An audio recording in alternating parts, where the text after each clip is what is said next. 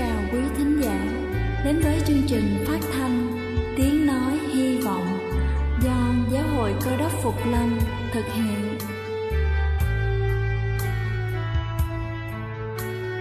Kính thưa quý vị, Đức Chúa Giêsu trước khi Ngài về trời đã ban cho các môn đệ của Ngài một điều răn mới, đó là họ phải yêu thương nhau như chính tình yêu mà Ngài đã dành cho họ.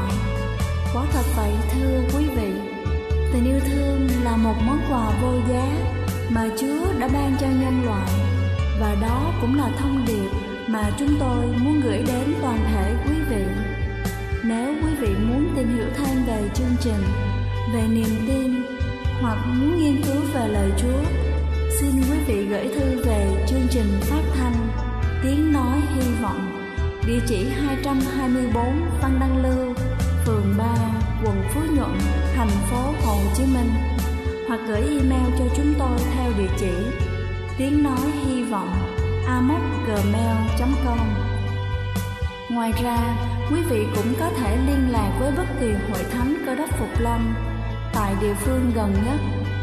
Xin chân thành cảm ơn và kính mời quý vị lắng nghe chương trình hôm nay.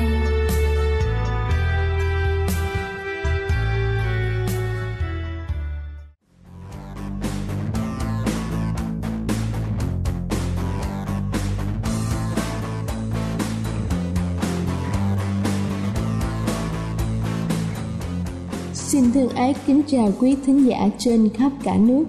Đề tài sức khỏe hôm nay, chúng ta sẽ cùng nhau tìm hiểu đó là bệnh ung thư tuyến giáp.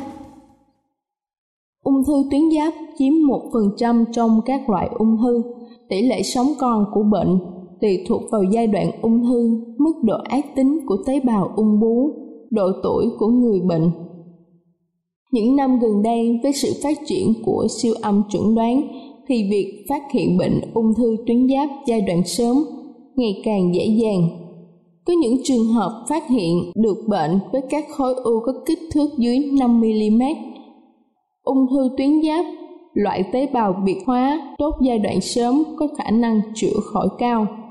Do đó, phát hiện ung thư tuyến giáp ở giai đoạn sớm vô cùng quan trọng vì giúp gia tăng tỷ lệ chữa khỏi và hạn chế các di chứng, biến chứng của các phương thức điều trị phẫu thuật xạ trị. Đầu tiên, chúng ta sẽ tìm hiểu về cách phát hiện ung thư tuyến giáp. Người bệnh cần đi khám ngay ở bác sĩ chuyên khoa ung bướu nếu phát hiện các bất thường ở cổ như khối u ở cổ, hạch cổ, cảm giác nghẹn ở cổ. Khi phát hiện bướu giáp tình cờ qua siêu âm, khám sức khỏe, người bệnh cần khám ngay ở bác sĩ chuyên khoa ung bướu hoặc nội tiết để xác định đây có phải là ung thư tuyến giáp hay không. Về việc chẩn đoán ung thư tuyến giáp, hạt giáp là một khối u trong tuyến giáp được sờ thấy hoặc chỉ phát hiện qua siêu âm tuyến giáp với hình ảnh khác biệt mô tuyến giáp bình thường xung quanh. Để phát hiện các hạt giáp, bác sĩ khám lâm sàng và đánh giá các tính chất của các hạt giáp này, cụ thể khảo sát có hạch cổ đi kèm hay không, khai thác tiền sử của diễn tiến của bệnh. Sau đó, người bệnh được chỉ định siêu âm màu tuyến giáp nhằm đánh giá tính chất, số lượng hạt giáp và phát hiện hạch cổ bất thường. Khi siêu âm, nếu phát hiện một hoặc nhiều hạt giáp thì có khả năng mắc ung thư tuyến giáp với tỷ lệ chung là từ bốn đến sáu phẩy năm phần trăm. Kế tiếp, để phân loại các nhóm nguyên nhân gây bệnh, người bệnh được cho đi lấy máu xét nghiệm nhằm đo độ tê ét hát. Cuối cùng, người bệnh làm xét nghiệm hút tế bào bằng kim nhỏ, gọi tắt là ép en a, để xác nhận chẩn đoán ung thư tuyến giáp. Về cách thực hiện ép en a này, dưới hướng dẫn của siêu âm, bác sĩ dùng một xi lanh gắn với kim dài rất nhỏ hút các tế bào từ khối u ra và trải các tế bào này trên một tấm kính để quan sát dưới kính hiển vi. Khả năng chẩn đoán của ép en a chính xác đến chín mươi lăm phần trăm nếu như lấy đủ mẫu và các bác sĩ giải phẫu bệnh có kinh nghiệm. ép en a được chỉ định cho tất cả các trường hợp hạt giáp được sờ thấy qua thăm khám. Hạt giáp có kích thước từ một xăng ti mét trở lên qua siêu âm. Nếu hạt giáp có kích thước dưới một xăng ti mét phát hiện qua siêu âm thì chỉ làm ép en a. Khi đã có đặc điểm nghi ngờ ác tính qua hình ảnh siêu âm như là echo kém, dạng đặc, vi vô hóa, bờ không đều, không chỉ định ép en a trong trường hợp nồng độ tê ét hát trong máu giảm và xạ hình tuyến giáp là hạt nóng. Đối tượng mắc hạt giáp có tỷ lệ ung thư tuyến giáp cao là tuổi nhỏ hơn ba mươi hoặc lớn hơn sáu mươi, có chiếu xạ vùng đầu cổ trước đó. Trong gia đình có người mắc ung thư tuyến giáp. Để điều trị ung thư tuyến giáp, khi kết quả ép en a kết luận là ung thư hoặc nghi ngờ ung thư thì người bệnh sẽ được lên kế hoạch điều trị, trong đó có phẫu thuật cắt bỏ tuyến giáp. Điều trị ung thư tuyến giáp là phương thức điều trị đa mô thức, tức là phải phối hợp nhiều phương thức điều trị với nhau để có kết quả tối ưu, như là phẫu thuật cắt tuyến giáp theo nguyên tắc ung thư học, có hoặc không kèm nạo hạch cổ, xạ trị với iốt phóng xạ, cho đồng vị phóng xạ iốt một ba một vào cơ thể để tiêu diệt các tế bào ung thư còn sót lại. Nội tiết trị liệu trong nhiều năm để đè nén những tế bào ung thư còn sót lại nhằm giúp cho giảm tỷ lệ tái phát hay làm chậm lại quá trình tái phát, tùy thuộc vào kích thước của khối u hoặc mô học, loại mô học, tình trạng di căn hạch cổ mà cách thức phẫu thuật trị liệu nội tiết sau mổ trên mỗi bệnh nhân là khác nhau. Chỉ định dùng iốt phóng xạ cũng khác nhau. Sau phẫu thuật và điều trị iốt phóng xạ, người bệnh có một chế độ điều trị nội tiết và theo dõi chặt chẽ dài hạn nhằm giảm tỷ lệ tái phát ở mức thấp nhất và đưa người bệnh trở lại cuộc sống với sức khỏe như một người bình thường. Kính thưa quý vị, qua bài chia sẻ ngắn trên đã cung cấp cho chúng ta một ít kiến thức về căn bệnh ung thư tuyến giáp cũng như cách chẩn đoán và điều trị sao cho kịp thời, hợp lý nhất. Hẹn gặp lại quý vị trong chuyên mục Sức khỏe kế tiếp. Xin kính chào. Đây là chương trình phát thanh Tiếng Nói Hy Vọng do Giáo hội Cơ đốc Phục Lâm thực hiện.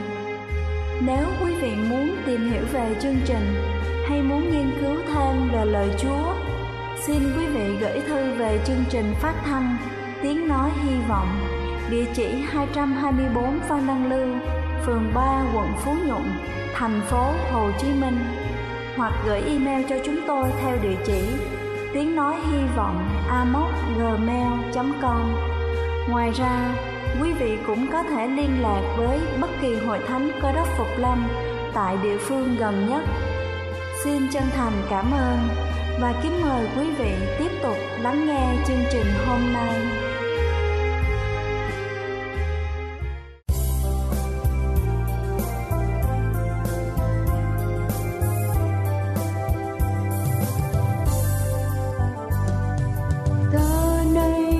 Họp nhau nơi bên sông, nơi chân thiên sứ hay loài vãng, nơi đây sông dường lưu ly rất trong, tuôn chảy tràn từ chốn thiên đàng.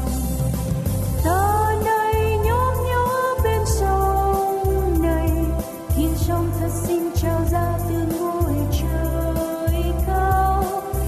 Hãy subscribe cho kênh Tiếng Nói Hy Vọng để không bỏ lỡ những video hấp dẫn.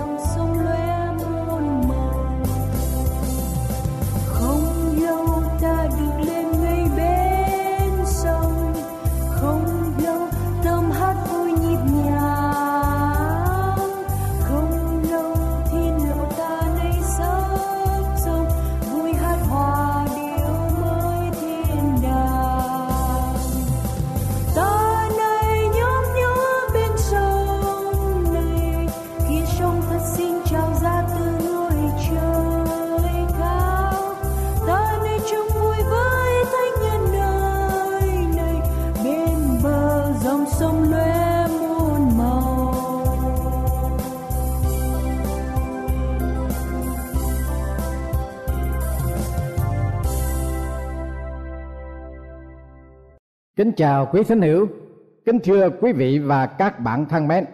Chương trình phát thanh của chúng tôi hôm nay xin trình bày cùng quý vị thính hữu đề tài Khi chúng ta yếu đuối.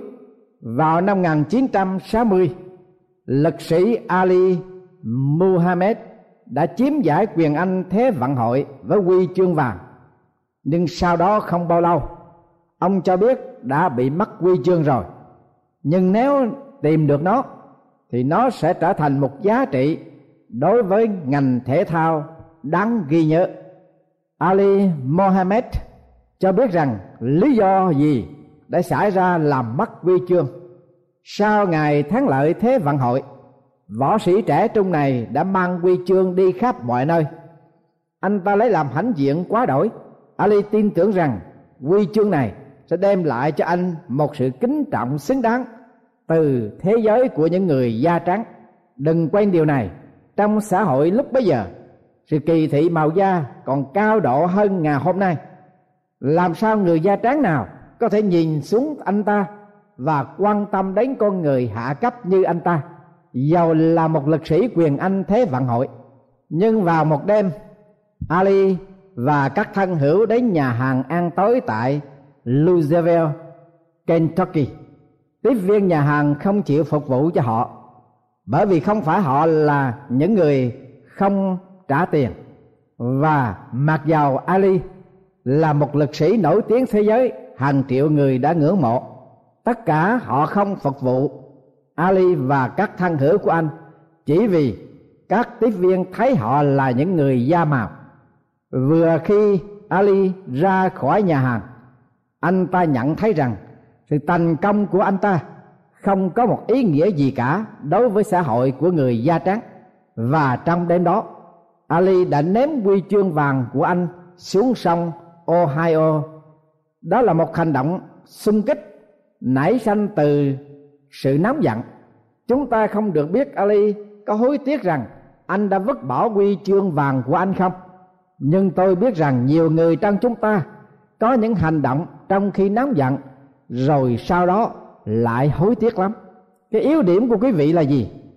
Đó có phải là một tật xấu, điều chúng ta thường gọi là tội lỗi? Có lẽ tánh xấu hay tội lỗi này nó bám víu và không bao giờ tách rời ra khỏi con người của chúng ta. Chúng ta có lẽ đùa chơi giỡn cợt với tội lỗi của xác thịt, nhưng Đức Chúa Trời rất ghét tội lỗi, vì tội lỗi làm hư hỏng con người. Nhưng tất cả trong chúng ta đều có yếu điểm ở trong đời sống của mình, và đó là lý do tại sao Thánh Đồ Phaolô đã viết ở trong Thánh Kinh Tân Ước sách Roma như vậy: thật vậy, khi chúng ta còn yếu đuối, Đấng Christ đã theo kỳ hạn chịu chết vì kẻ có tội, và họa mới có kẻ chịu chết vì người nghĩa, dễ thường cũng có kẻ bàn làm chết vì người lành. Nhưng Đức Chúa Trời đã tỏ lòng yêu thương Ngài đối với chúng ta khi chúng ta còn là người có tội, thì Đấng Christ vì chúng ta mà chịu chết. Thưa quý vị, sự yếu đuối là một phần ở trong điều kiện sống của con người chúng ta. Ông Charlie Brown rất là nghèo nàn. Một hôm đến văn phòng bác sĩ Lucy chữa bệnh tâm thần cho ông. Ông trả cho bác sĩ Lucy năm sen để được bác sĩ này cố vấn cho ông. Charlie hỏi: làm sao tôi có thể sửa đổi những lỗi lầm của tôi? Bác sĩ Lucy đáp rằng: ông biết tại sao ông làm lỗi, bởi vì ông có những yếu điểm của ông. Tất cả yếu điểm đó đã gây nên sự lỗi lầm cho ông. Charlie gắng gượng hỏi lại nữa: vậy thì làm thế nào tôi có thể chữa những cái yếu điểm của tôi? Bác sĩ Lucy lớn tiếng nói nhanh rằng: ông cần phải từ bỏ những sự suy nhược đó, vì những nhược điểm đó đã nắm giữ ông lại. Bác sĩ Lucy đã không giúp đỡ gì nhiều cho ông Brown cả. Song lý do ông Brown có phần cảm kích vì ông và nhiều người trong chúng ta đều có những lỗi lầm, những nhược điểm và những thất bại. Có những người trong chúng ta có những giới hạn về sức khỏe, có người vì bẩm sinh có sức khỏe tốt lành.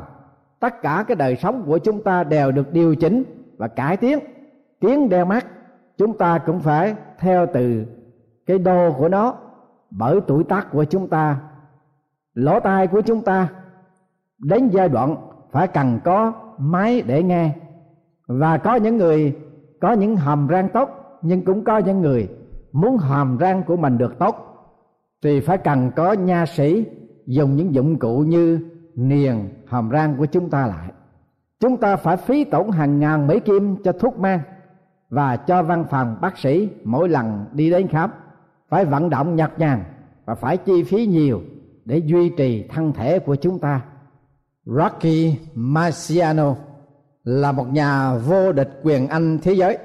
Những ngày đầu tiên, Marciano không thể nào dùng hai tay để kéo quần sọt lên được. Để tăng cường đôi tay được mạnh mẽ, anh ta phải tập đấm vào nước tại hồ tắm của Y M C A nhiều ngày và mỗi ngày nhiều giờ. Sức mạnh của đôi tay và bắp thịt đã phát triển để chống lại sự kháng cự của nước, và thật có hiệu quả. Nhược điểm của anh ta đã trở nên mạnh mẽ. Anh ta đã về hưu sau bốn mươi chín lần đấu mà không một lần nào thua cuộc. Nhiều người trong chúng ta biết sự yếu đuối của thân thể chúng ta. Có những người khác trong chúng ta yếu đuối về cái đời sống tập thể xã hội. Quý vị có bao giờ suy nghĩ về điều đó chăng? Để được có con người toàn diện, chúng ta cần phải liên hệ với những người khác. Có những người muốn lẩn trốn, muốn cô lập cuộc đời của mình. Đó là một sự yếu đuối nguy hiểm, vì nó có thể gây nên sự liên lụy cho thể xác, cho nghề nghiệp và cho tình cảm của cá nhân. Học giả Chuck Squindle kể rằng có một thầy giáo bảo học trò của ông hãy viết xuống những tên của những người nào mà các em không thích trong một thời gian ngắn là ba chục giây đồng hồ. Có em chỉ viết được một tên của một người mà em không thích. Có em cũng dùng ba chục giây đồng hồ đó và viết đến mười bốn tên của những người mà em không thích. Sự thật trùng hợp của cuộc thí nghiệm rất là kỳ thú, vì hầu hết những ai không thích là chính họ không thích mở rộng cuộc đời của họ. Tôi gọi đó là nhược điểm của đời sống xã hội, yếu điểm về đạo đức hay là nhược điểm của đặc tánh. Đây là một thảm hại, và đôi khi có sự yếu đuối đi đến cái mức độ trầm trọng. Nó đòi hỏi sống nhiều hơn là chúng ta có thể tìm biết nó. Yếu đuối đạo đức có thể hủy diệt chúng ta, yếu đuối thân thể, yếu đuối sống đời sống tập thể và yếu đuối sống đời sống đạo đức, và có sự yếu đuối trong đời sống tâm linh. Chúng ta được tạo dựng theo hình ảnh của Đức Chúa Trời. Chúng ta được làm nên để thông công với Đức Chúa Trời.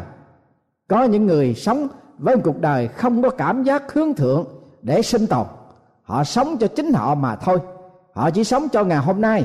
Họ không nhận thức rằng họ được dựng nên cho cái gì xa vời hơn, quan trọng hơn, cao xa hơn là sự tồn tại của thể xác. Họ chỉ nghĩ rằng họ mạnh là được, nhưng họ yếu đuối nhất ở trong tất cả, bởi vì họ không có nguồn năng lực nào cả ngoại trừ cái nguồn năng lực của chính họ. Mà cái nguồn năng lực của chính họ là cái nguồn năng lực của con người, của cá nhân thì rất là hữu hạn. Mỗi người trong chúng ta đều yếu đuối theo cách riêng của chúng ta. Nhưng ở đây chúng ta thấy khi chúng ta còn yếu đuối thì Đức Chúa Trời Ngài bước vào sự yếu đuối của chúng ta trong thân vị của Đức Chúa Giêsu cứu thế. Thánh đồ Phôlô viết, tôi xin đọc lại, khi chúng ta còn yếu đuối thì Đấng Christ đã theo kỳ hạn chịu chết vì kẻ có tội, vả quả mới có kẻ chịu chết vì người nghĩa, dễ thường cũng có kẻ bằng lòng chết vì người lành. Nhưng Đức Chúa Trời đã tỏ lòng yêu thương Ngài đối với chúng ta khi chúng ta còn là người có tội, thì Đấng Christ vì chúng ta mà chịu chết. Đối với một số người dễ chấp nhận câu chuyện trong sách Sáng Thế Ký của Thánh Kinh Cựu Ước hơn là những câu chuyện của bốn sách Tin Lành, Phúc Âm ở trong Tân Ước. Đức Chúa Trời đã đối xử thế nào với xã hội loài người về sự yếu đuối của họ trong câu chuyện Noe và ông đóng chiếc tàu. Phải Đức Chúa Trời có thể hủy diệt loài người và tạo dựng lại được chăng? Tại sao thì không? Ngài là đấng tạo hóa mà. Nếu Ngài không hài lòng với chúng ta, tại sao không tẩy sạch đi rồi bắt đầu trở lại? Vào ngày một tháng chín năm một nghìn chín trăm ba mươi chín, Adolf Hitler đã ra lệnh các tỉnh thành phải phúc trình các bệnh nhân Đức Quốc với những ai đau từ năm năm trở lên hoặc những ai không thể làm việc được. Kết quả như thế nào quý vị còn nhớ chăng? Có hai trăm năm mươi nghìn người Đức đã bị giết. Lý do tại sao? Bởi vì họ yếu đuối, họ không làm việc được hoặc họ đã bị bệnh năm năm trở lên. Đức Chúa Trời, Ngài có thể làm như vậy đối với chúng ta được chứ? Nhưng Ngài không.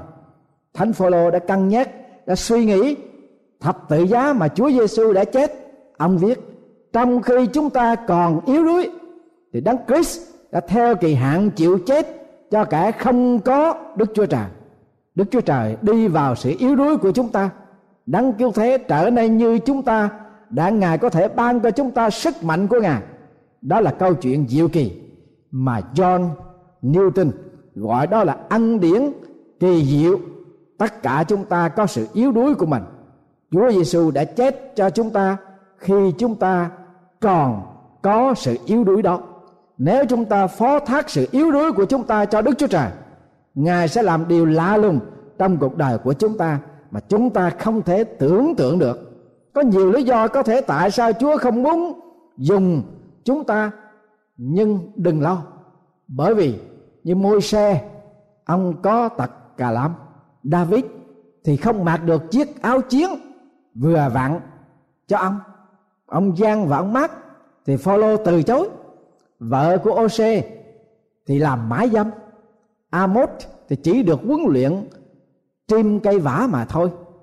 Solomon thì là quá giàu, còn Abraham thì là quá già, David quá trẻ, Timothy thì bị ung nhọt, còn Peter thì sợ chết, Lazarus thì đã chết, John thì tự duy lý hóa cho mình, Naomi thì quá chồng, Phôlô thì giết người, Môi-se cũng vậy, Jonah tránh Chúa, còn Mariam thì nói hành, Gideon và Thomas thì là có tính nghi ngờ, Jeremy thì bị dao động tinh thần, Elise thì tính nóng đốt cháy, Giăng Baptis thì lớn mồm, Martha thì lo lắng, Marzi thì lười biếng, còn Samson thì tóc dài.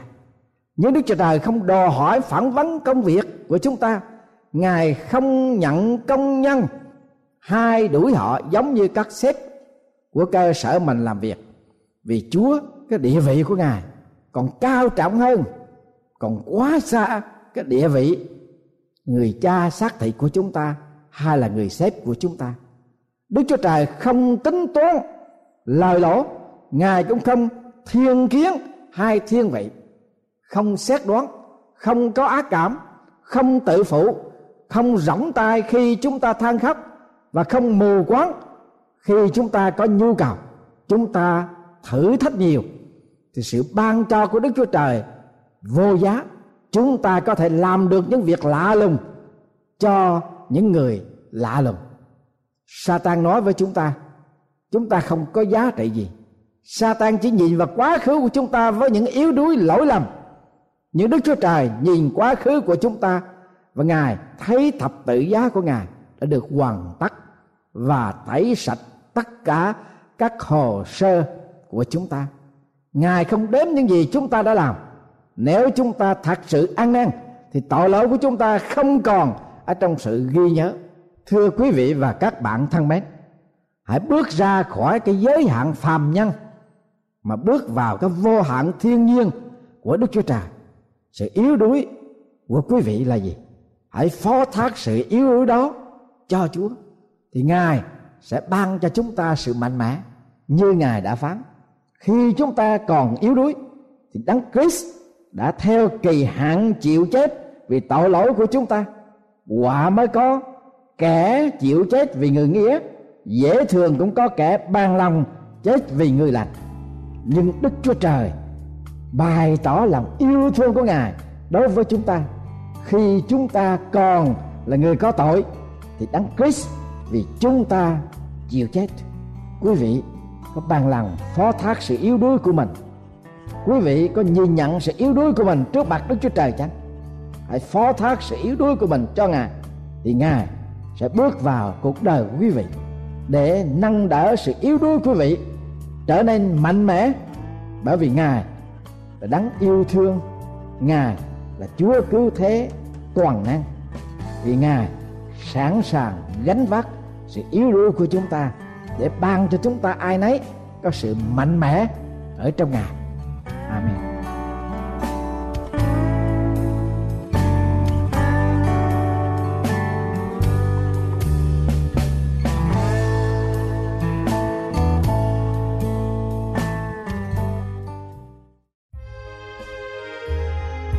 Đây là chương trình phát thanh Tiếng Nói Hy Vọng do Giáo hội Cơ đốc Phục Lâm thực hiện.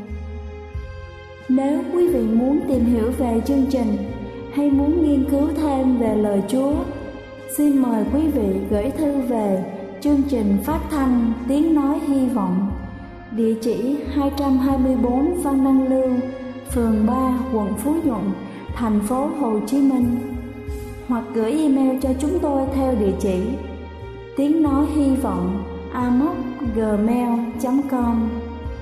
Ngoài ra, quý vị cũng có thể liên lạc với bất kỳ hội thánh Cơ đốc Phục Lâm tại địa phương gần nhất. Xin chân thành cảm ơn và hẹn gặp lại quý vị trong chương trình lần sau.